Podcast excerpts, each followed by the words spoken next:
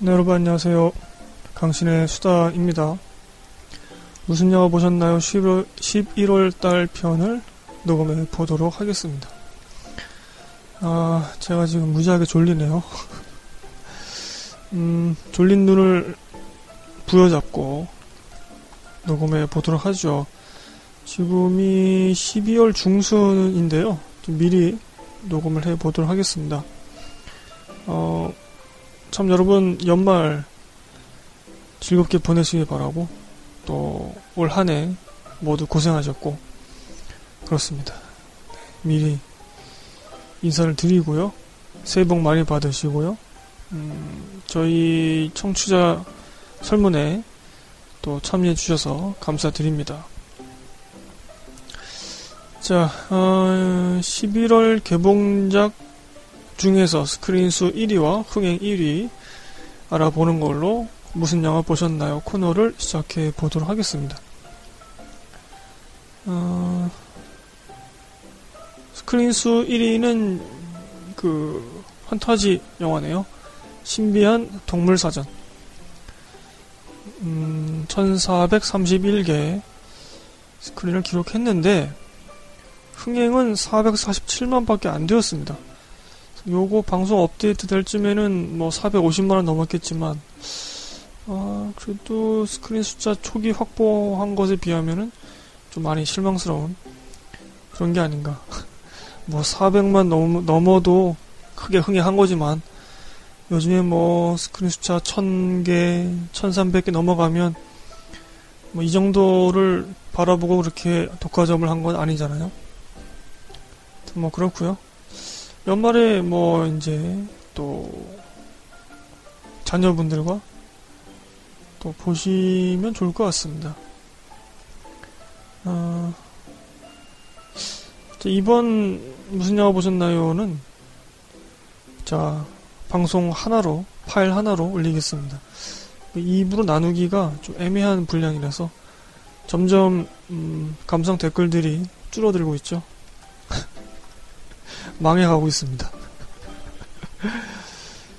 그래서 애들이 없이 빨랑빨랑 한번 읽어보도록 하죠. 자, 제 거부터 읽어보도록 하겠습니다. 제가 11월 달에 다큐멘터리를 좀 많이 봤습니다. 아버지의 이메일. 다큐 감독의 아버지가 돌아가시기 전에 둘째 딸에게 보낸 이메일 내용을 중심으로 전개되는 다큐멘터리입니다. 한국어고요. 어, 공산당이 싫어서 홀로 월남을 했는데 곧이어 한국 전쟁이 터지고 모아놓은 돈도 날아가고 아버지의 인생은 인생은 파란만장했죠.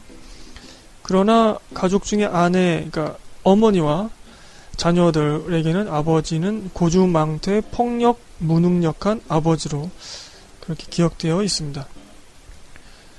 어, 둘째 딸, 그러니까 이 영화를 만든 다큐멘터리 감독은 그런 아버지를 조금이라도 이해해 보고자 그리고 언니와 남동생, 어머니를 아버지와 화해시키고자 이 다큐멘터리를 만들었습니다.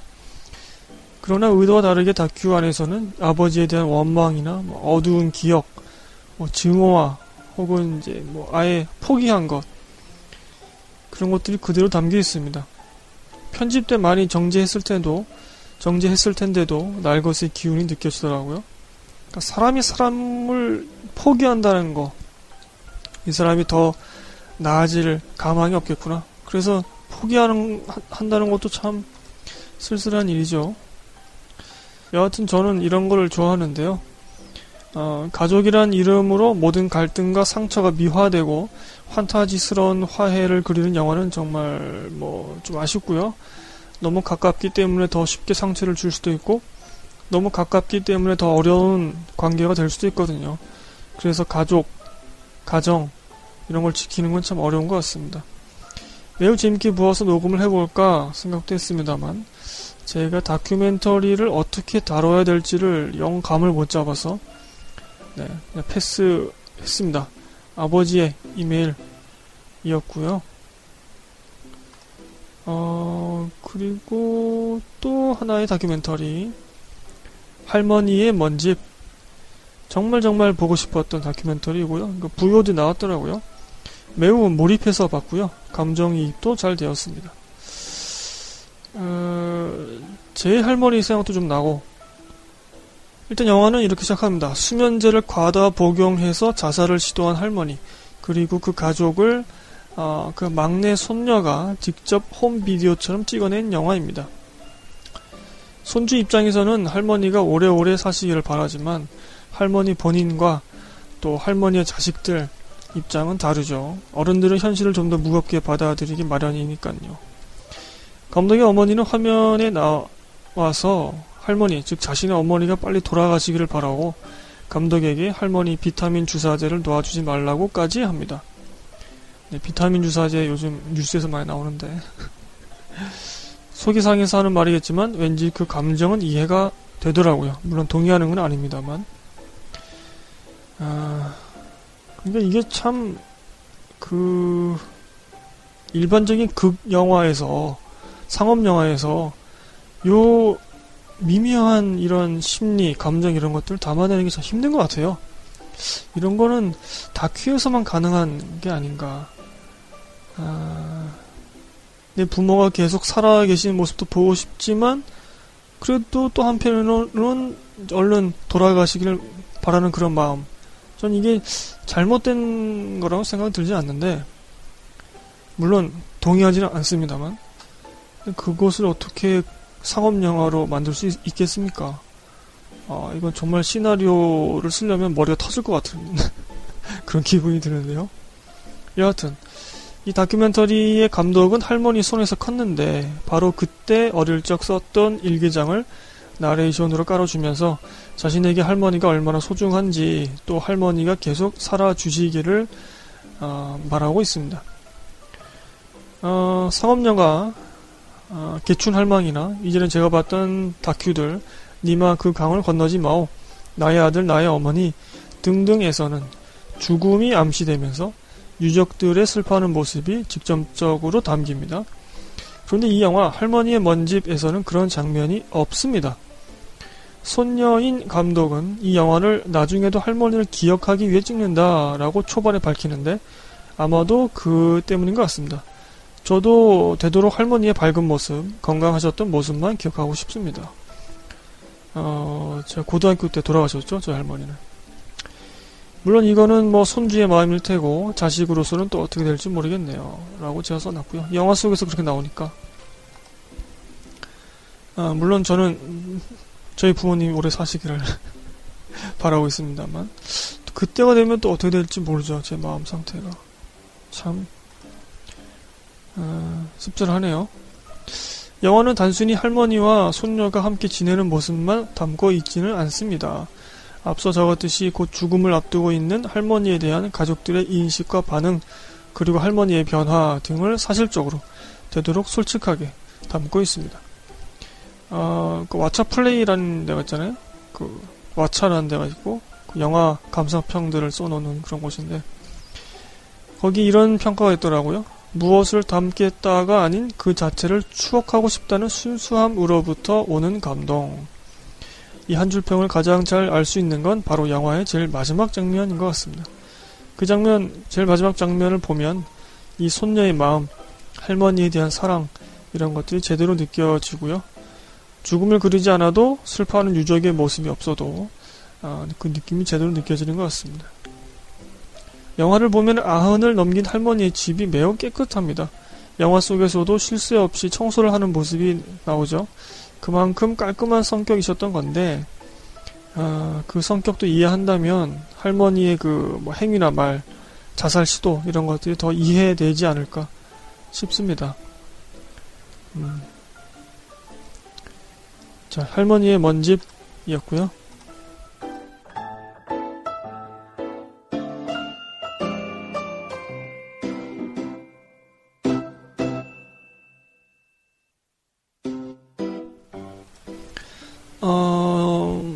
미싱 11월 마지막 날에 개봉했던 것 같은데 요거를 어, 두 분이 12월 달에 써주셨는데 그냥 제가 11월로 땡겨서 소개를 해드리도록 하겠습니다. 트위터 쪽으로 미치님이 어, 이렇게 써주셨네요. 시놉시스를 싹 한번 핥은 느낌입니다. 디테일하게 들어가지 않고 컷컷의 흐름만 싹 그나마 엄지원만이 고군분투를 하는데 그것마저도 맥락 없이 맴맴 돈다. 공효진은 울거나 무표정하거나 그 어떤 감정도 감정의 변화도 느낄 수 없다. 모성을 메커핀으로 여성과 엄마로서의 이야기를 심었다고 하기에도 약, 약한 느낌. 그 메커핀이라는 게 쉽게 말하면 그 미끼라고 생각하시면 됩니다. 미끼. 에, 곡성에서 나왔던 그런 미끼 뭐 이런 것들. 그리고 뭐 예를 들면 추리 소설이나 그런 영화 보면은 아니면 뭐 스릴러 영화 같은 거 보면은 아, 모든 증거나 상황들이 A라는 인물이 이제 범인으로 그렇게 몰아가고 있는데 사실은 B가 범인이었더라. 뭐 그런 식으로 나오잖아요. 그럼 그 A가 이제 뭐 맥커핀 혹은 그 상황이 맥커핀 이렇게 뭐 쉽게 말씀드리면 그냥 미끼라고 생각하시면 됩니다. 그러니까 모성을 미끼로 해서 여성과 엄마로서의 이야기를 심었다고 하기에도 약한 약한 느낌이었다. 물론 그냥 그것에 대한 이야기는 할 수 있겠지만 영화상에서는 빈약해서 딱히 할 말이 없다. 왜 공효진이어야 했을까만 계속 맴돈다. 공효진도 공효진 캐릭터도 너무나 흐릿하다. 그리고 연두님도 트위터에다가 마음이 아파서 울었다. 엄지원 연기도 좋지만 공효진의 다른 면을 보게 되어서 좋았다. 어, 아주 상반된 그런 평가를 써주셨습니다. 어, 이 두 분의 모든 음, 이야기들이 저는 다 공감이 됩니다. 상반되지만 어, 제가 저희 방송 편, 그러니까 저희 방송 쪽에는 올리지 않았는데 제가 이걸 블로그에도 좀 소개를 해야 되는데 아직 글을 못 써놨죠. 제가 어, 저 이웃 팟캐스트 두 분과 두 팀과 이 미싱에 대해서 녹음을 한 게 있습니다. 그 영화 카페 카페 크리틱 쪽과 떠드는 사람 그쪽 제가 뭐 종종 소개해 드렸었죠 저희 방송에서 이 미치님이 이제 떠드는 사람 주인장이시고 어, 거기서 미싱을 엄청나게 깠습니다. 어, 왜 이렇게 심하게 까나 싶을 정도로 제가 까더라고요. 좀 후회가 되는데 엄지현 씨를 좀 특히 많이 깠는데 어 근데 그때 녹음하면서 그 영화 카페 쪽에 지킬님께서도 지킬님은 지금 자녀분을 두고 계신 그런 분이거든요. 그러니까 엄마인 거죠. 그러니까 엄마 입장에서 볼 때는 이 영화가 뭐 여러 가지로 부족하지만 그래도 감정이입도 잘 되고 이 두 배우나 두 캐릭터 공유진과 엄지원 어, 감정이입이 잘 되었다. 뭐 나쁘지 않았다. 이런 말씀 해 주셨거든요. 뭐 그것에 대해서 또 어, 반박 내용도 있습니다만 어, 충분히 저도 뭐 공감이 가더라고요. 연두님도 아마 그런 차원에서 이 영화를 어, 몰입해서 보셨고 또 엄지원이나 공효진의 연기를 또 좋게 보신 게 아닌가 싶습니다. 뭐 충분히 그럴 수 있다고 생각해요. 음. 근데 아, 미싱이 잘 만들어진 영화 같지는 않아요. 너무 그 개연성이 좀 부족한 부분들이 많이 있고, 아, 과연 이 영화가 품고 있는 뭐 메시지라고 해야 될까? 아니면 뭐 상징하는 바? 요즘 뭐 젠더 문제, 여성 인권에 대한 문제가 이제 불거졌잖아요. 그런 것들로만 이 영화를 평가해야 하는가? 음, 그리고 그런 것으로 평가할 때 이 영화는 그래도 잘 만들어진 영화인가? 그런 것들에 대해서 어, 녹음을 했었죠. 떠드는 사람이나 영화 카페, 카페 크리틱 들어가셔서 한번 들어보시면 될 것 같습니다. 어, 제가 거기서 굉장히 흥분을 해서 막 얘기를 했었죠. 좀 까느라고. 제가 블로그 쪽에도 조만간 어, 소개를 하도록 하겠습니다. 미싱 비교 감상 해봤고요.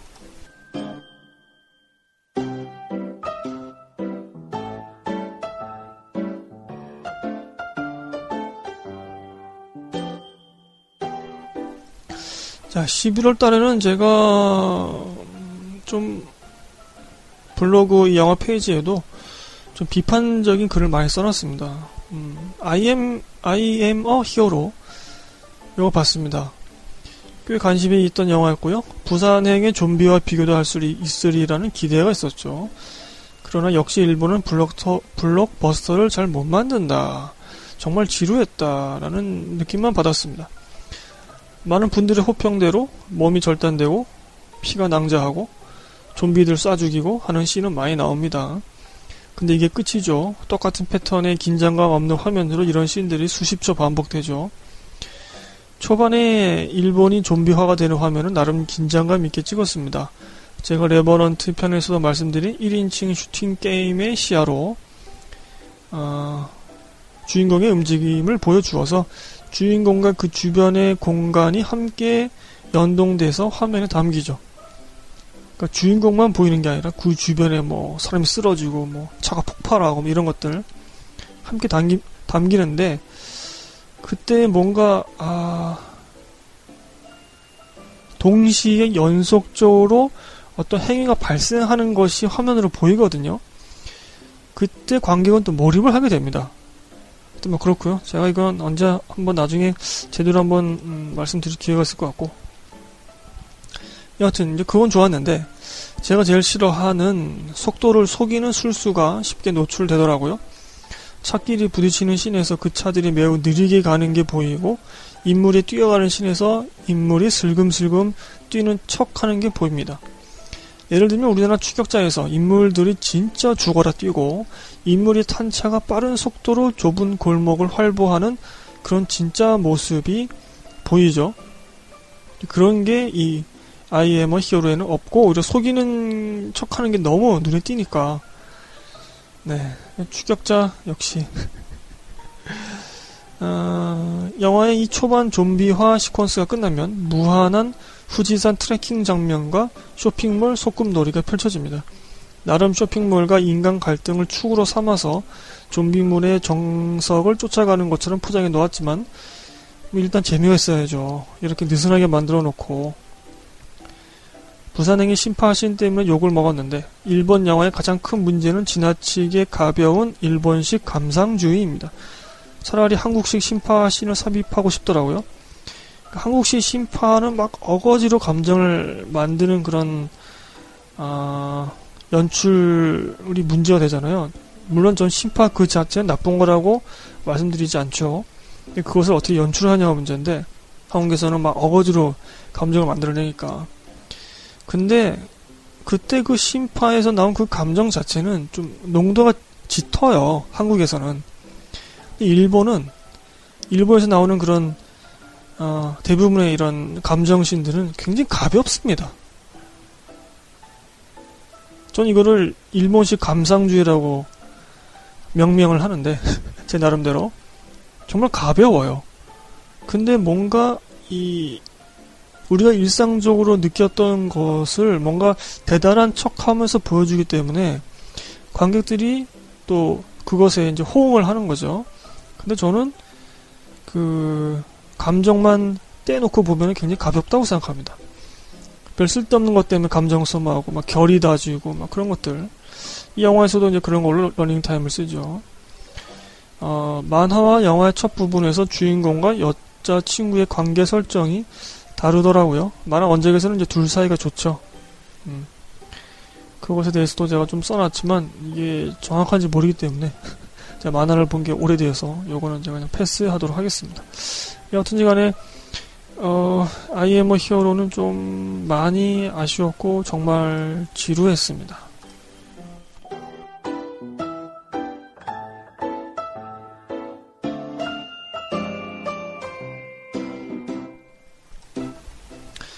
자, 수어사이드 스쿼드를 봤습니다. 할리퀸의 영화. 그녀가 없었다면 이 영화는 정말 대대로 저주를 받았을 듯. 마고 로비의 할리퀸과 자레드 레토의 조커 연기를 비교해보면 그녀가 얼마나 연기를 잘 했는지, 균형을 잘 잡았는지, 얼마나 영리한지 알 수 있습니다. 이 두 캐릭터 모두 뭔가 나사 하나 빠진 그런 캐릭터인데, 마고 로비는 다른 인물들 사이에서 적정선을 유지하면서 균형감을 깨뜨리지 않으면서도 오렌지 색깔처럼 톡톡 튀는 그런 색깔, 그런 연기를 보여주죠.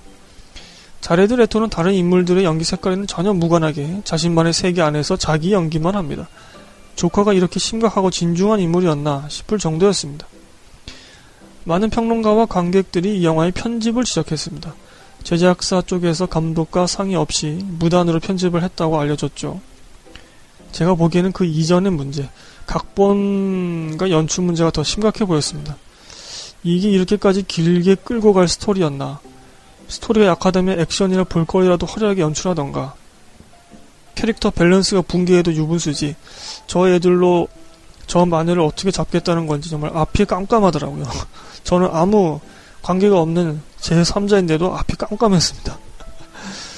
막판에 이제 깜짝 인물이 죽을 고생을 하지만 그 이전에 일단 두 진영 사이의 전투 그림이 전혀 그려지질 않았습니다. 여하튼 간에 뭐 마녀 캐릭터 설정, 그와 연관된 스토리라인은 무모함 그 자체가 아니었는가. 초반에 스쿼드 쪽 그 인물들을 왜 그렇게 느슨한 리듬감으로 소개해를 소개해주나. 인물 소개 안 하면 안 되나. 이야기를 전개시키면서 각각의 특징과 사연을 어, 차분차분하게 이렇게 영상으로 구현할 자신이 없었던 건지. 에, 그리고 뭐 그렇게 매력이 없던 것 같아요. 뭐 총 잘 쏘는 애가 뭐 이렇게 큰 매력이 있겠어요. 2016년에. 할리퀸의 마고 로비는 억양과 표정, 눈빛, 몸짓 등을 자유자재로 변주하면서 제한된 영역 안에서 아주 자유로운 느낌을 주려 최선을 다하더군요. 제가 종종 말했던 한 문장 안에서도 표정이 수시로 변하는 그런 연기를 보여주고요. 어, 할리퀸 같은 경우도 그 야구 방망이 하나 갖고 이제 마녀하고 싸우려고 하잖아요. 아, 정말 말도 안 되는 그런 캐릭터 밸런스죠. 이 영화의 최대 수학은 마고 로비의 할리퀸입니다. 그리고 벤 애플렉의 배트맨이 나올 때가 가장 먼저고요.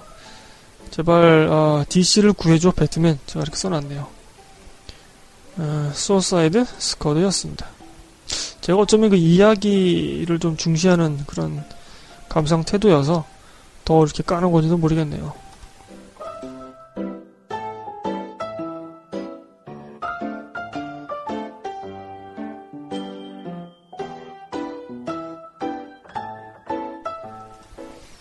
자, 어, 무현 두 도시의 이야기 요 다큐멘터리도 있었죠? 요 비교 감상 해 보겠습니다. 밥보다 영화님이 11월 7일날 써주셨네요. 강신혜님 녹음하신 거 들을 시간이 없어서 좋기도 하고 싫기도 합니다. 많이 밀려놓으면 들을 기대감에 좋고 싫은 건 업무 집중이 안 되네요. 아이고 감사합니다. 어, 자리를 지켜주셔서 좋아요 써주셨고요. 그리고 영화 두 편 보셨는데 어, 무현 두 도시의 이야기 어, 보는 내내 눈물이 났고요. 왜 이런 사회가 됐을까? 왜 그 시절 그 리더를 몰랐을까? 이렇게 써주셨습니다. 노무현과 어, 백무현이던가요? 그 두 분의 뭐 이야기를 이제 일반 시민의 증언으로 엮은 다큐멘터리를 알고 있는데 VOD 아직 안 나왔죠? 어, 부요제 나오면 좀 보고 싶은데. 어, 그 밖에 또 하나 보신 게 이제 자백인데요. 어, 제가 사는 지금 세상이 요 모양일 수밖에 없는 원인을 말해주는 것 같았습니다. 그리고 무현 두 도시는 제가 사는 요 세상이 놓쳐버린 기회를 말해주는 것 같았다. 두 영화 모두 참 좋았다. 이렇게 써주셨고요. 사사추님도 보고 써주셨네요. 시국이 이래서인지 감동이 더 커지는 기분이었습니다. 우리는 한때 참 좋은 대통령을 괜찮은 정치인을 가졌던 적이 있었습니다. 많이 보셨으면 좋겠고요. 제가 퇴사 직전 마지막으로 펀딩했던 영화이기도 합니다. 아, 이 영화를 만드셨군요. 사사주님. 오랜만에 또 사사주님 이렇게 이 공간에서 뵙게 되어서 좋았고요. 제가 어, 좀 이따가 또 사사주님 계속 글 읽어 보도록 하겠습니다. 여하튼 간에 무현 두 도시의 이야기 비교 감상해봤고요. 저희 청취자분들 중에서도 뭐 노무현 대통령에 대한 호불호가 갈리겠죠 아무래도 어, 혹시 이념적으로 보수 쪽에 계신 분들도 저희 방송을 들으실지 궁금하네요. 음. 뭐 저희 방송이 이제 정치색, 종교색을 최대한 담지 않으려고 제가 하고 있는데 뭐 많은 분들이 청취해 주시면 좋죠, 뭐. 안 그래요? 자, 하여튼 무연 두 도시의 이야기 비교 감상 해 보았습니다.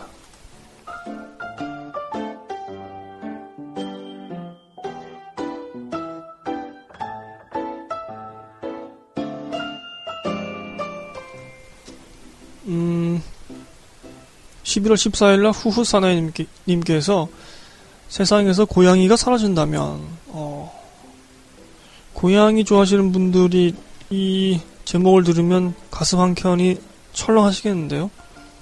요거 비교 감상해 보겠습니다. 후후 사나이님. 주중에 세상에서 고양이가 사라진다면을 보고 왔습니다. 일본 영화이고 원작 소설이 있는 영화입니다.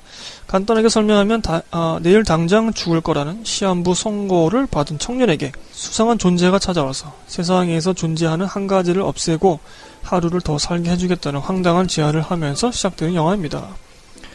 세상에는 불필요한 게 너무 많기에 충분히 합리적인 제안이 있겠다 싶은 거죠. 그래서 주인공은 전화기, 영화 등을 포기하고 어, 자신의 삶을 영위하지만 여러 갈등을 맞이합니다. 일본 영화 특유의 감성으로 신파 of 신파의 느낌을 잘 받을 수 있는 영화.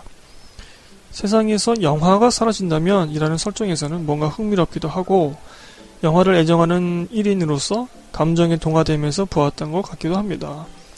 CGV에서 요즘, 작은 영화 중 몇 상영작들을 특가로 상영하기에 보았는데 특가였기에 감내하면서 보았습니다. 하하.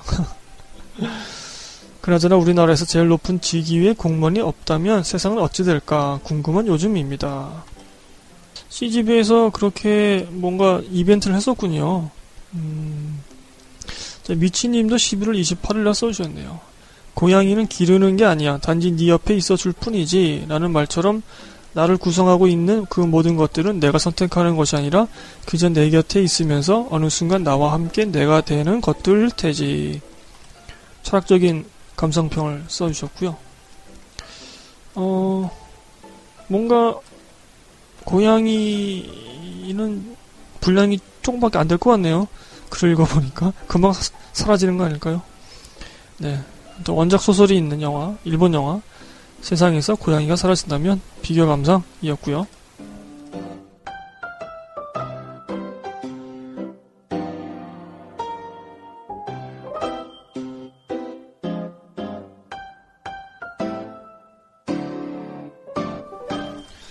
자, 11월달 흥행작 신비한 동물 사전을 비교 감상해 보도록 하겠습니다. 산사추님께서 신비한 동물 사전은 제가 기대했던 것보다는 별로였지만 1926년 뉴욕에서 벌어지는 마법사들의 이야기와 신비한 동물을 보는 재미도 나름 있기는 합니다. 이렇게 써주셨고요. NY 닉스님, 안녕하세요. 어제 신비한 동물 사전 감상했습니다. 해리포터의 열렬한 팬은 아니지만 전편을 감상했고 해리포터 시리즈 중에서 제 취향이었던 해리포터와 아즈카반의 죄수 이후에 그 시리즈를 모두 감독한 데이빗 예이치 감독이 이번 영화도 맡았더라고요. 그래서 어느 정도 기대를 하고 보긴 했는데 저는 기대 이상으로 재미나게 감상했습니다. 일단 약간은 아동틱했던 해리포터와는 달리 성인들이 더 재미나게 어, 감상할 만한 요소가 있었고요. 분위기도 약간은 어둡고 성인 남녀의 로맨스도 있고 그리고 등장하는 신비한 동물들은 귀여운 녀석, 징그러운 녀석, 무서운 녀석 등 각각 개성이 강하고 또 유치해 보이지도 않고 어떻게 저런 상상을 했을까 하는 즐거움을 주었습니다. 어, 주연인 에디 레드메인의 연기도 아주 좋았고요. 해리포터처럼 전형적인 주인공의 모습은 아닌 어떻게 보면 약간은 뒤틀리고 상처가 있는 주인공의 모습인데 과연 이 영화의 분위기와 어울릴까 하는 걱정이 자꾸 들었다가 영화가 진행될수록 점점 그 매력에 빠져들게 되었죠. 이게 그 배우의 힘인가요? 음. 어, 스포일러를 작게 하자면 극 중에서 조니 데뷔 잠깐 등장하는데 분장 때문에 관객들이 많이 못 알아보더라고요. 앞으로 5편까지 이 영화 시리즈가 이어질 거라 하는데 조니 데뷔 이 이후에 작품에서 주요 배역으로 등장할 예정이라 하네요. 신비한 동물사전 해리포터를 안 본 사람도 재미있게 볼 수 있고 해리포터를 본 사람은 좀 더 재미있게 볼 수 있는 새로운 프랜차이즈 작품의 훌륭한 출발이었다고 평하고 싶습니다. 와, 이게 5편까지 이어지는군요. 어. 자, 미치님도 써주셨네요. 트위터로. 재미는 있으나 그렇게까지 흡입되진 않았고 3D 효과는 이게 3D지 쉽게 너무나 좋으나 역시 어둡고 화질이 시무룩하다. 보는 내내 주만지를 3D로 아이맥스에서 보고 싶더라. 네, 이렇게 좀 호불호가 갈리는 11월 흥행작 신비한 동물사전 비교 감상이었습니다.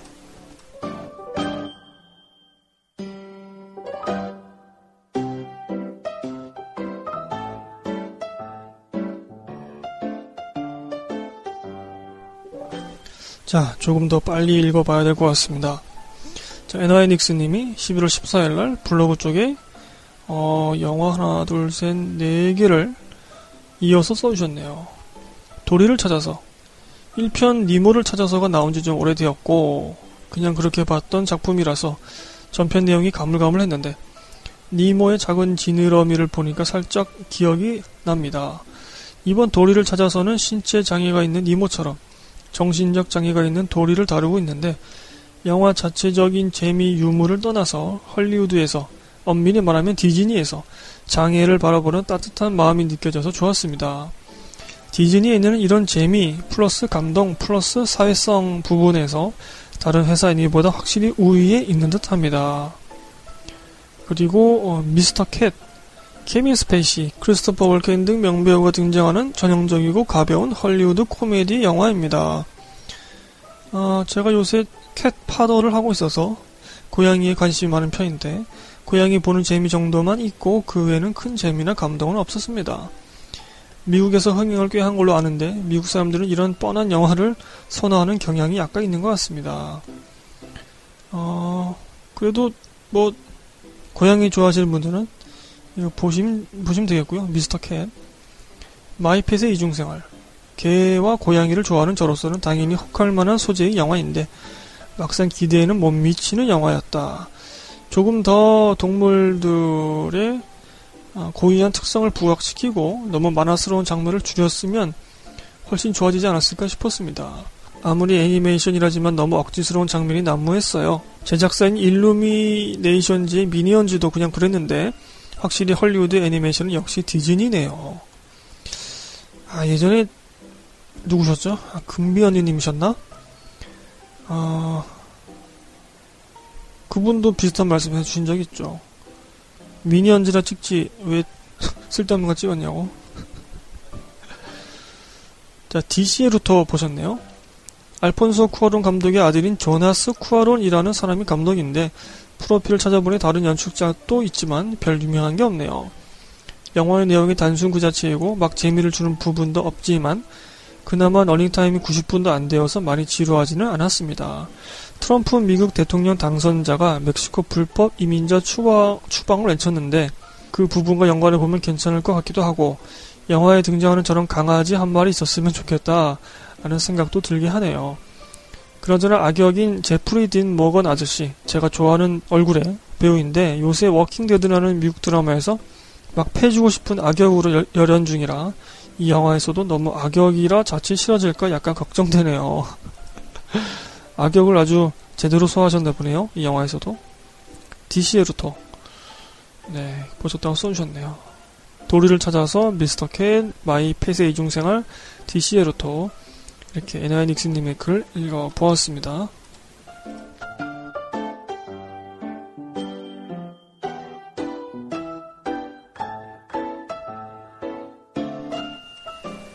자, 11월 달에는 제가 쓴 글들이 많고, 제가 좀 비판적으로 많이 썼습니다.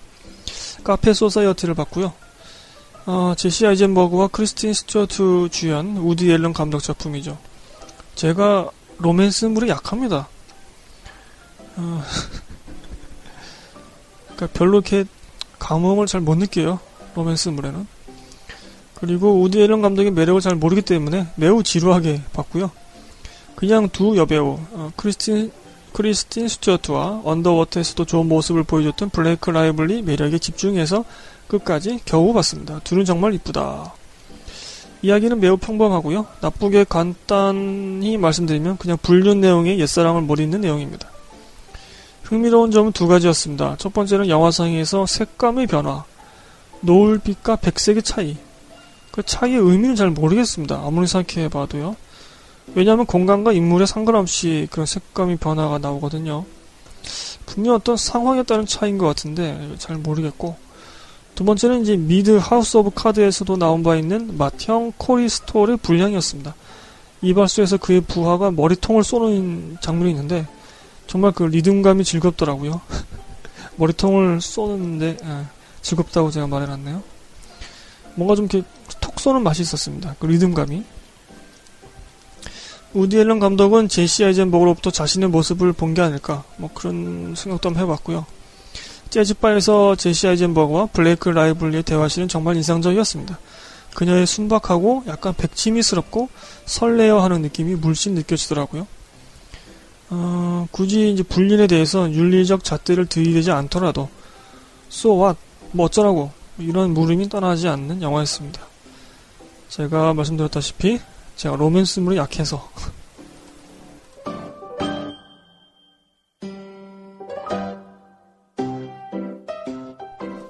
자, 한국 영화 4등을 제가 봤습니다. 은교를 찍었던 정지우 감독의 신작이고요. 수영대회에 참가하는 초등생과 부모, 코치, 이런 인물들의 이야기가 얽혀서 나옵니다. 재밌게 봤고요. 연기들도 다들 좋았습니다. 특히 변호인에서 송강호의 아내 역으로 나왔던 이항나 씨는 참 좋았습니다. 영화는 이제 코치의 강압적인 폭력적인 지도 방법과 그걸 알면서도 아이를 1등을 1등으로 만들고 싶은 엄마 그 사이에서 이리저리 치이면서도 자신의 목소리를 내는 아이의 내용으로 꾸려지고 있습니다. 어, 영화 초반에 코치의 어린 시절이 나와서 좀 의아했는데 영화를 쭉 보니까 그 흑백 부분이 나왔던 게 이해가 되네요. 코치 역할에게 입체, 입체성도 입히고 영화의 주제인 스스로 즐기며 꿈을 이룰 동기를 찾아 노력하게 하라는 것에 반대 지점에 있는 그런 망가진 인물상을 보여주었던 게 아닌가. 이 영화는 주인공 아이가 뭐 코치의 망가진 삶을 바꿔준다던가 엄마가 첨교육 방식으로 거듭나는 그런 이야기는 없습니다. 영화 결말쯤에 유려한 수중신으로 아이의 심리 또는 마음 상태를 시각적으로 보여줍니다. 이 장면이 이 영화의 주제가 압축된 장면인데 대사를 늘어놓거나 이야기를 진부하게 끌고 가지 않고 이렇게 시각적으로 보여준 점이 참 마음에 들었습니다. 일단 영화는 시각적으로 먹고 들어가야 됩니다, 여러분.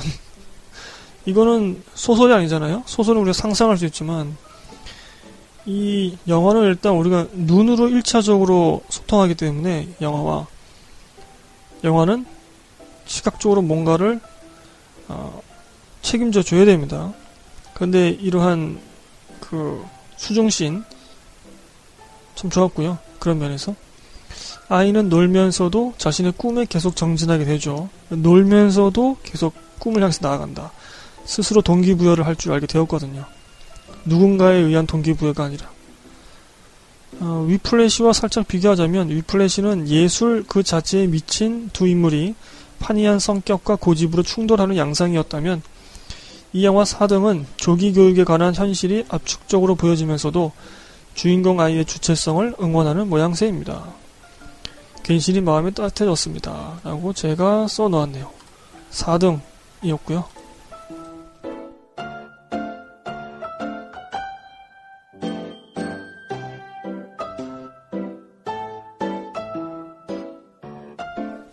자, 럭키를 봤습니다. 유해진의 연기는 정말 명불허전입니다만 영화는 재미없었고 매우 오글거렸습니다. 어, 임지현, 조윤희 씨 등이 이제 상대역으로 나옵니다. 남자 배우들의 상대역으로. 그래서 사랑씬을 만들어내는데 그 전개가 많이 오글거리고 진부했습니다. 어, 올해 힘든 일들이 많아서 그런지 많은 관객들이 영화 좋아하셨고 또 영화가 흥행도 되었죠. 저는 로, 어, 코미디 코드가 맞지 않아서인지 재밌게 보진 않았고요. 그냥 조윤희 씨 미모 감상하면서 봤습니다. 제가 앞에는 카페 소사이어티에는 그 거기서도 여, 여배우들 그 미모 때문에 끝까지 봤다고 했는데 네 그렇습니다. 뭐 제가 원래 그러니까요. 뭐 숨기고 싶지는 않네요. 여배우가 이쁘게 나오면 좋습니다. 저는 남자 배우가 멋있게 나오면 좋고요. 여하튼 그동안 여러 작품들 중에서 어, 조윤희 씨가 이 영화에서 제일 예쁘게 나온 게 아닌가.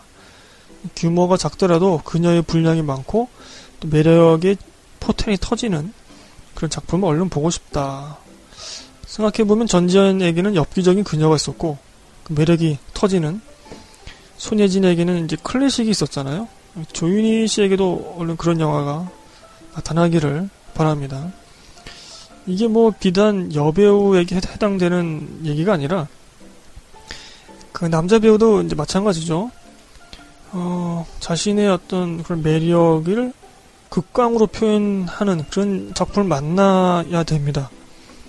여하튼 이간에 럭키였고요.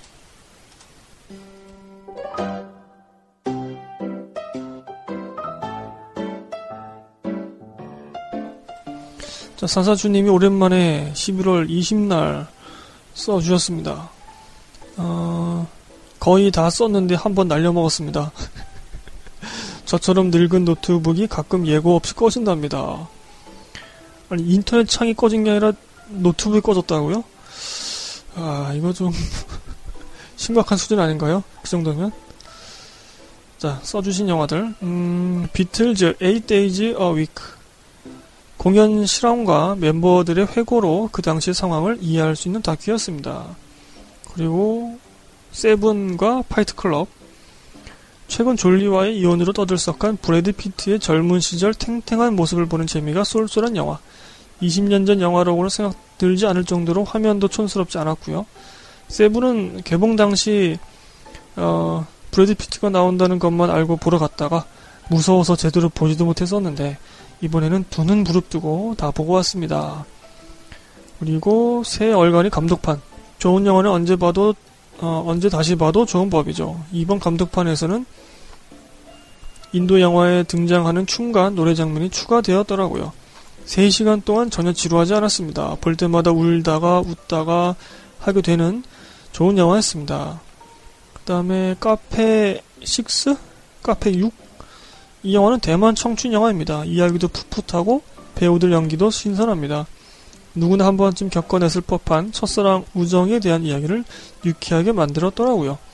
나름 반전도 있고 히든 영상도 있으니 보실 거면 불 켜질 때까지 자리, 자리에 앉아 계시면 됩니다. 아, 이거 보고 싶네요. 카페 식스. 아, 좋은데요? 뭔가 제목부터 좀 풋풋한 그런 느낌?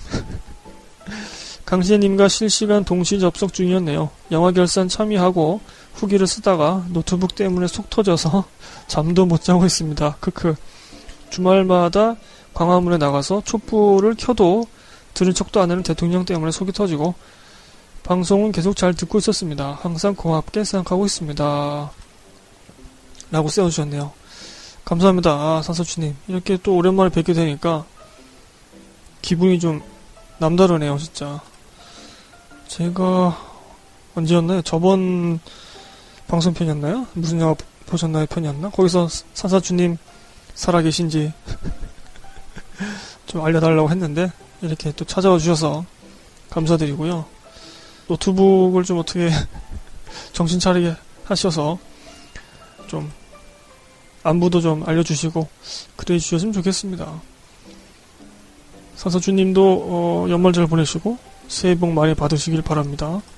산사주님이 보신 영화들 비틀즈 8 Days a Week 그 다음에 세븐 파이트 클럽 세 얼간이 감독판 그 다음에 카페 6 였습니다.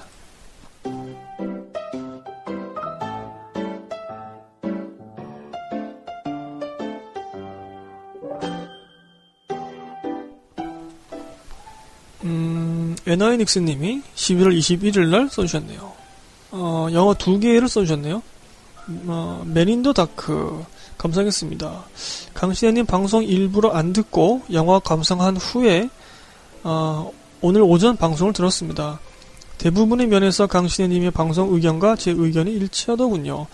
쫄깃함을 한시라도 놓치고 싶지 않았던 감독의 욕심 때문에 영화 곳곳에서 허점이 보이긴 했지만 암전 장면 연출은 정말 탁월했고 영화 전체적으로도 썩 괜찮은 영화였던 것 같습니다. 가슴 졸이는 영화를 잘 못 보는 마눌님은 영화 중간에 도망가 버리더군요. 아, 두 분이 함께 보셨군요. 아, 좋은데요, 뭔가? 그리고 강신혜님 방송에서 들으니 이불 데드를 아직 안 보신 것 같습니다. B급 공포 영화의 기념비적 작품이고 어, 이 페드 알바레즈 감독이 리메이크를 했는데 굉장히 성공적인 리메이크작이었습니다. 물론 저는 샘 레이미 감독이 연출한 원작 시리즈가 더 좋았고요. 지금 미드로도 제작돼서 방영 중이기도 합니다. 개인별로 취향을 많이 타는 작품이지만 강신혜님도 한번 찾아보시면 좋을 것 같습니다. 원작의 1, 2, 3편을 추천합니다. 특히 3편, 크크.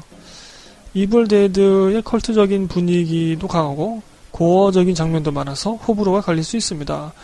어쩐지 강신혜님은 싫어하실 것 같은. 불행히도 1, 2, 3편이 연결이 돼서 온전히 즐기시려면 3편 다 보셔야 되고요. 제가 특히 3편을 언급한 것은 병맛 코미디와 B급 정서가 난무해서입니다. 참고로 리메이크작은 1편 내용만이고요. 이렇게 또 어, 친절하게 알려주셨네요.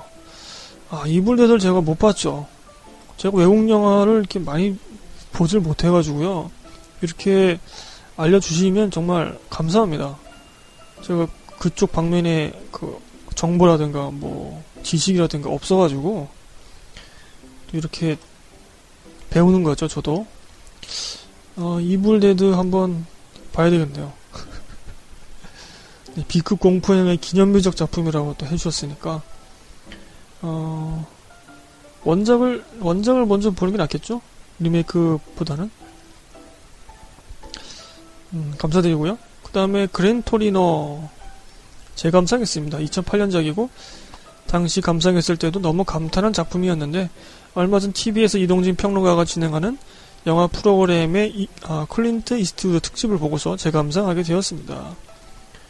어쩐지 요새 대한민국의 상황과 맞물리는 부분도 있고 제가 나이도 더 먹어서인지 몰라도 처음 감상 때보다 더 제 마음을 울리더군요. 저는 클린트 이스트우드 감독이 연출한 작품 중에서 밀리언 달러 베이비와 그랜 토리노를 가장 좋아하는데 사실 두 영화에서 클린트 이스트우드의 역할에 비슷한 면이 많습니다. 꼬장꼬장하고 시니컬하지만 따스함을 갖고 있는 그런 모습인데 아마 제가 그런 캐릭터를 선호하고 또 선망하는 것 같습니다. 정말이지 이 영화 처음 장면에서부터 마지막 굉장한 엔딩씬까지 모든 장면, 모든 대사가 흠잡을 곳이 없습니다. 어, 영화 내내 위트와 생각할 거리가 넘치고 잔잔한 흐름의 전기이지만 가슴을 뛰게 하는 역동성이 있으며 먹먹한 결말이지만 그렇다고 슬픔보다는 마음의 안식과 나의 인생을 되돌아보게 하는 흔치 않은 영화입니다. 말이 필요 없는 명작이고 마치 헐리우드의 대표적 보수주의자인 이스트우드 감독이 영화를 통해서 보수의 품격은 바로 이런 거야 라고 말하는 듯 합니다. 이 영화 안 보신 분들께 강추 또 강추하고요. 엔딩 크레딧에 아, 이스트우드 감독이 직접 부른 주제가까지 꼭 들어보시길 권해드리고 싶네요. 이렇게 써주셨네요. 음, 그랜토리노, 어, 제가 이스트우드 감독 작품도 이렇게 많이 보지를 못했네요. 본 게 없네요, 제가. 아, 아, 밀리언 달러 베이비를 봤었네요. 에노아 닉스님이 그랜토리노도 이렇게 극찬을 해주시니까 제가 찾아서 나중에 보도록 하겠습니다. 이블 데드와 그랜토리노였습니다.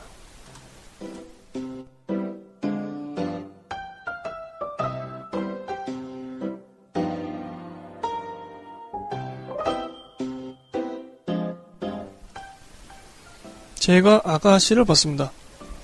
이 영화가 지금 미국에서요 상을 받고 있습니다, 여러분.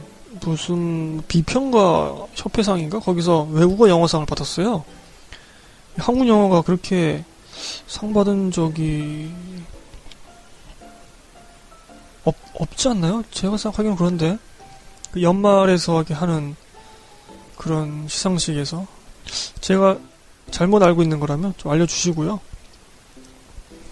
여튼 간에 그래서 지금 한국에서는 이 밀정을 후보로 내세웠는데 이 아가씨를 미국에 배급한 그 미국 배급사가 이 박준호 감독의 이 영화를 따로 지금 뭐 여기저기 출품을 하고 있다고 합니다. 오스카에서도 한번 기대해 볼 만하다. 그런 얘기가 나오고 있습니다, 여러분. 와. 저는 이 영화를 별로 재미없게 봤지만 기대가 되네요. 저도. 자, 한번 읽어보죠. 확장판이 아니라 극장판으로 감상했습니다. 여전한 박찬욱 감독의 자기적인 연출의 혀를 찾지만 확실히 이야기를 재밌게 만드는 힘은 여전하다.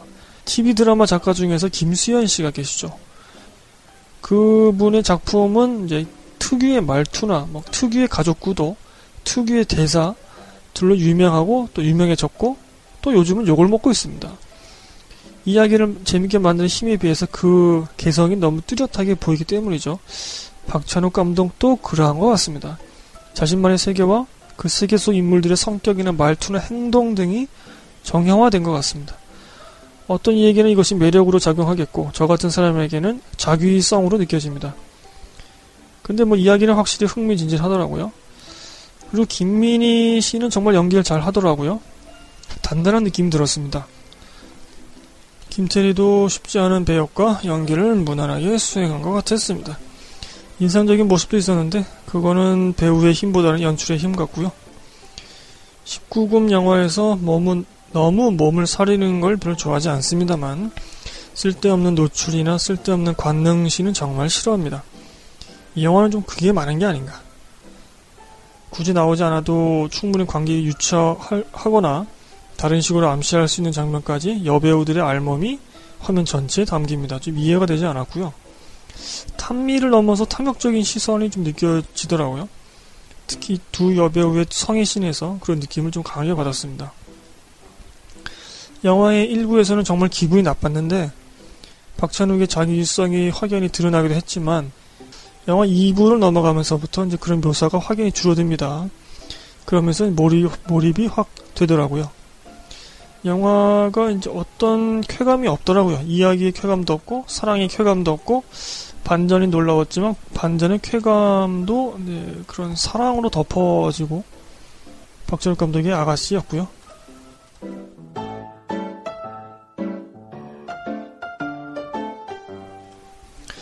자, 제가 또 해어화를 봤습니다. 하도 속상해서 졸린 눈을 붙잡고 글을 남깁니다. 멜로물인데 왜 감정선이 있다고인가요?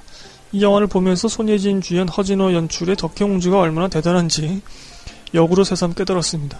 진심이고요. 비록 심파가 있고 촌스러운 유머 코드가 있었지만 감정성과 서사가 어우러지는 힘은 훨씬 나았다. 영화가 끝으로 향할수록 영화의 주, 어, 여주인공이 약간 미쳐가야 합니다. 아, 아직 한효주는 그 정도 무게 있는 감정을 표현하지 못하는 것 같습니다. 너무 아쉽고요. 한번 이런 이런 역할을 한번 맡으면 어떨까 상상을 했었거든요, 제가.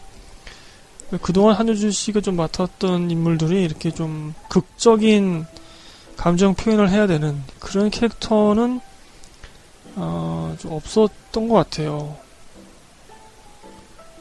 어. 그래서 한번 그런 인물 맡으면 어떨까 싶었는데 어, 후반으로 갈수록 참 이쁘게 나오는데 그에 반비례해서 연기가 너무 힘겨워 보이다. 근데 이건 사실 연출가 신호료가 우선 욕을 먹어야 한다. 음, 한여주 씨를 보면서 손예진, 손예진 씨가 떠올랐어요. 앞, 앞세 그 덕혜옹주처럼. 남들은 다들 올해 비밀은 없다의 손예진을 기억할 때 저는 구석에 숨어서 덕혜옹주의 손예진을 주장하겠습니다. 라고 써놨네요. 좀 비밀은 없다의 손예진보다는 덕혜옹주의 손예진이 더 연기적으로 그동안에 없었던 모습을 보여주지 않았나 싶거든요. 천우희 씨도 나오죠, 영화에? 순간순간 번뜩이는 연기를 보여주지만 역할의 한계 때문에 그 매력을 10분 내놓지 못했습니다. 이것도 매우 아쉬웠습니다. 평범한 역보다는 뭔가 이 세상과는 동떨어진 역할을 할 때 더 빛이 발하는 거 아닌가. 갑자기 우아한 거짓말에서 그 범죄를 저질렀던가요? 하여튼 뭐 그 동생을 감싸는 어, 언니였나 누나였나 그 역할을 할 때 연기가 생각나더라고요. 정말 재수 없고 뻔뻔한 연기였는데 천우희가 연기하면 그게 납득이 됩니다. 천우희 씨, 저희 방송에 언제 한번 꼭 나와 주셔야 되는 거 아닌가요? 자, 제가 본 해어화였고요.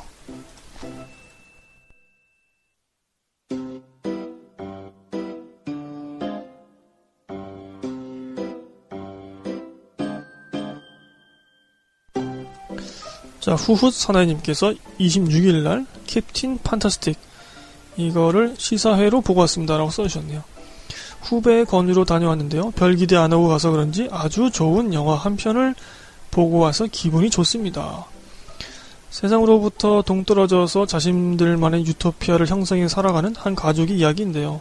아빠와 육남매가 투병 끝에 죽는 엄마의 장례식에 가게 되면서 벌어지는 일들을 그리고 있습니다. 그 여정에서 정말 행복한 삶의 방식은 무엇인가? 그런 질문을 던지는 영화입니다. 무겁고 깊은 내용을 다루는 듯 하지만 여섯 남매와 아빠의 모습이 너무나도 사랑스럽고 애틋해서 보는 내내 마음이 좋았습니다. 이 여섯 명의 아이들의, 아, 아이들의 아버지 역할은 한때 칼 좀 휘두르신 반지의 제왕의 아라곤 역의 비고 모텐슨이었습니다. 여전히 카리스마 있더군요. 여섯 명 아이들과 소통하고 교감하는 감정선을 뛰어나게 소화했습니다. 정말 간만에 좋은 영화를 만나서 소개해드리고 싶어서 이렇게 글 남깁니다. 11월도 이렇게 끝나가네요. 한 해를 마무리하는 12월을 담담하게 맞이하겠습니다. 아, 저도 이 영화 보고 싶네요. 캡틴 판타스틱. 어, 정말 뭔가 좀, 음, 유머도 좀 있으면서도 철학적으로 좀 생각할 수도 있고, 그러면서도, 어, 따스한 그런 영화가 아닌가 싶어요.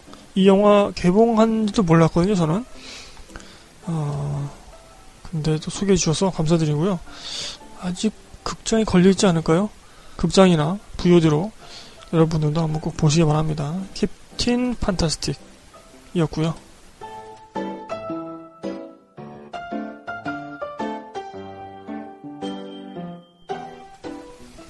자, 미치님의 어, 트위터 멘션 다섯 개를 연이어서 읽어보도록 하죠.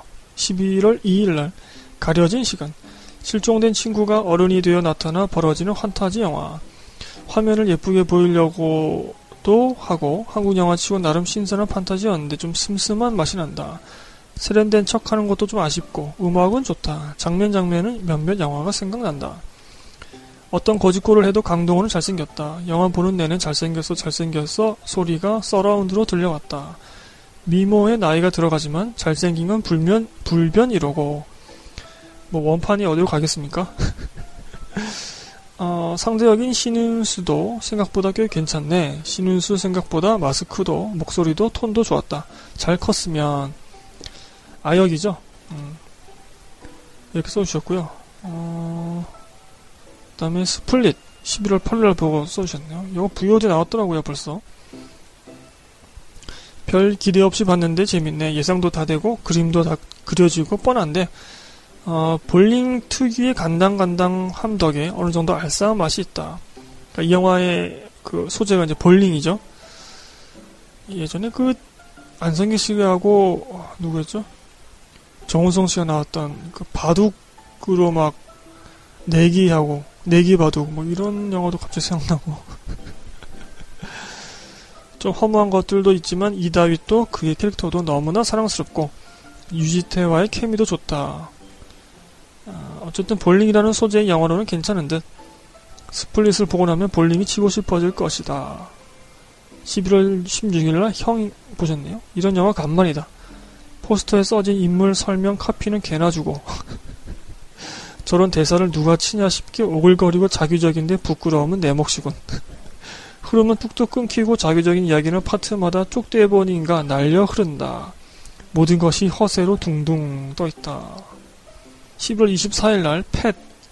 와 진짜 이 또라이 영화 크크 한 또라이 남이 여자를 스토킹하다가 납치 감금하면서 완전한 사육을 시전, 하는가 했더니만 그냥 또라이 3단 변신 영화를 할 수 있겠다. 아, 나 마음에 들지만 심하게 불호가 많을 것 같다. 추천하지는 못하겠다. 옆에 여자 몇 명은 비명을 몇 번 지르기도 했다. 아무튼 또라이 영화. 전개가 예상되는 부분들이 있는데 표현이 항상 예상을 넘어서 개인적으로는 흡족했다. 영화는 엉망인데 또라이 같은 스토리와 표현이 날 웃게 했다. 크크 저격당했다. 취향 저격이죠. 그다음에 11월 28일 날 죽여주는 여자 윤여정이다. 이 한마디면 되지 않겠는가. 인생은 길고 삶은 초라하기만 하다. 이렇게 한 줄평 아주 인상적인 한, 한 줄평 딱 써주셨네요. 어, 저희 방송편에서도 죽여주는 여자 녹음했고 또 미치님의 떠드는 사람에서도 죽여주는 여자 녹음했습니다. 블로그에도 제가 좀 소개를 해야 되는데 계속 좀 미루고 있네요.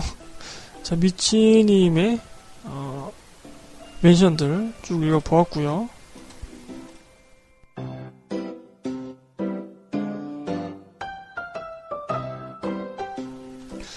어, 트위터 멘션들을 계속 읽어보도록 하겠습니다.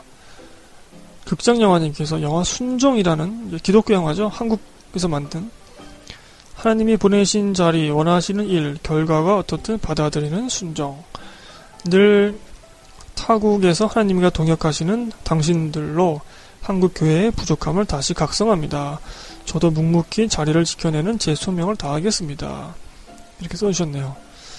아, 극장 영화님도 교회를 다니시는 분이시죠? 그 영화가 아프리카였나요? 거기 이제 일하시는 선교사 분의 그런 뭐 이야기를 담은 영화라고 알고 있습니다. 음, 저희 방송에서도 교회 다니시는 분들 몇 분 계시는 것 같은데, 요거 극장에서 보시기는 좀 힘들 것 같고, 나중에 뭐 IPTV나 VOD로 나오면 한번 보시기 바라고요 어, 오카논 목사님 그 다큐멘터리 두 번째가 개봉을 했는데 이것도 VOD로 나오지 않을까 싶어요. 어, 관심 있으신 분들은 보시길 바라고 또 내년 1월인가 2년 2월에 그 일본 소설 원작의 사일런스 그 영화가 또 개봉을 하죠. 그 그거 지금 굉장히 큰 기대를 어, 갖고 있고 또 평가도 좋더라고요. 벌써 미국에서 개봉했는지 모르겠는데. 그렇고요. 그 다음에 어, JHB님께서 11월 27일 날 영화 원데이를 보고 나서 앤 해서웨이에 빠졌었다. 내가 본 최고의 멜로 영화 이렇게 써주셨네요. 음. 영화 재밌죠? 원데이 저도 재밌게 봤던 기억이 있습니다. 제가 멜로물은 약하지만 아, 그 다음에 안느37님께서 11월 11일 날 이안 감독의 Billy Lynn's Long Halftime Walk 보셨다고 써주셨네요. 새로운 기술은 새로운 세상을 보여준다. 이게 제가 좀 살펴보니까 국내 미출간된 동명 소설의 원작이고요. 반전 영화입니다. 전쟁을 반대하는 영화. 그다음에 울트라 하이 프레임 3D 기술이라고 해서 뭐 조금 더 그 풍성한 어떤 3D 그런 안경 쓰고 보는 그 3D 그런 영화라고 해요. 근데 이제 안내 삼칠님께서 중국에 사시잖아요. 중국에서 먼저 보신 것 같습니다. 한국에도 어, 개봉하겠죠. 그때 한번 잊지 않고 있다가 여러분도 감상해 보시길 바라고요.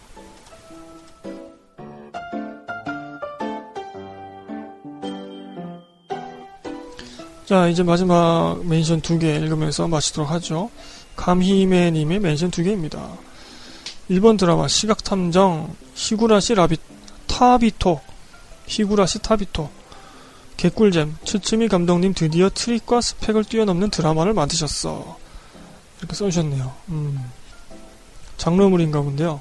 그 다음에 11월 30날 스타워즈 깨어난 포스. 이걸 보고서 카일로 렌 찌질한 놈 얼굴까지 찌질하다고 하는 사람들 너무나 싫다. 아담 드라이버가 얼마나 존잘인데 내 새끼 얼굴로 까지 마라. 모두들 걸스부터 보시죠. 근데 카일로 렌의 에즈라 밀러가 했어도 좋았을 것 같다고 말하는 사람들이 많네. 나는 아담과 에즈라 둘 다 좋아하는 덕후라서 100% 동의는 못하지만 반은 동의하게 된다. 이렇게 써주셨네요. 예전에 그 이지 클래식이라고 그 클래식 전문 팟캐스트 그 주인장이신 버드리님께서 이 카일로 렌의 아담 드라이머가 캐스팅된 거를 굉장히 비판하셨던 그런 기억이 갑자기 떠오르네요. 아, 아직까지도 그런 비판이 있나 봅니다. 음, 그래서 가미맨님이 그렇지 않다. 아담 드라이버가 최고다. 뭐 이런 감사한 글을 써주신 것 같습니다. 자, 여기까지 하겠습니다. 무슨 영화 보셨나요? 11월달 편이었고요. 어...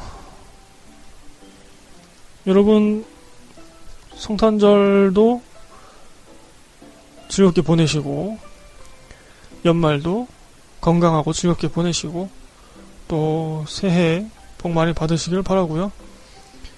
아, 저는 내년에 무슨 영화 보셨나요? 12월 달 편은 내년에 들고 오겠습니다. 이게 한 달씩 밀려서 방송하는 것 아시죠? 자, 그렇게 될 것 같고요. 음, 그러면 저는 다음 주에는 뭘, 뭘 들고 올지 잘 모르겠네요. 영화를 들고 올지, ER 코너를 들고 올지, 되도록 영화를 한번 새롭게 녹음해 보도록 할 텐데, 아, 저희 블로그와 트위터 많이 좀 찾아와 주시고, 팔로잉도 해주세요. 강신의 수다 검색하시면 되고요. 저희 방송편도 한글로, 영어, 영어가 중간에 들어가 있는 것 뿐만이 아니라 그냥 순 한글로 강신의 수다 검색하셔도 됩니다. 그리고 쥐약으로 청취해 주시는 분들이 많은데 저희 설치식으로 또 따로 좀 등록을 해 주시고요. 음, 그렇습니다. 자, 여기서 인사드리겠습니다. 감사합니다, 여러분. 안녕히 계세요.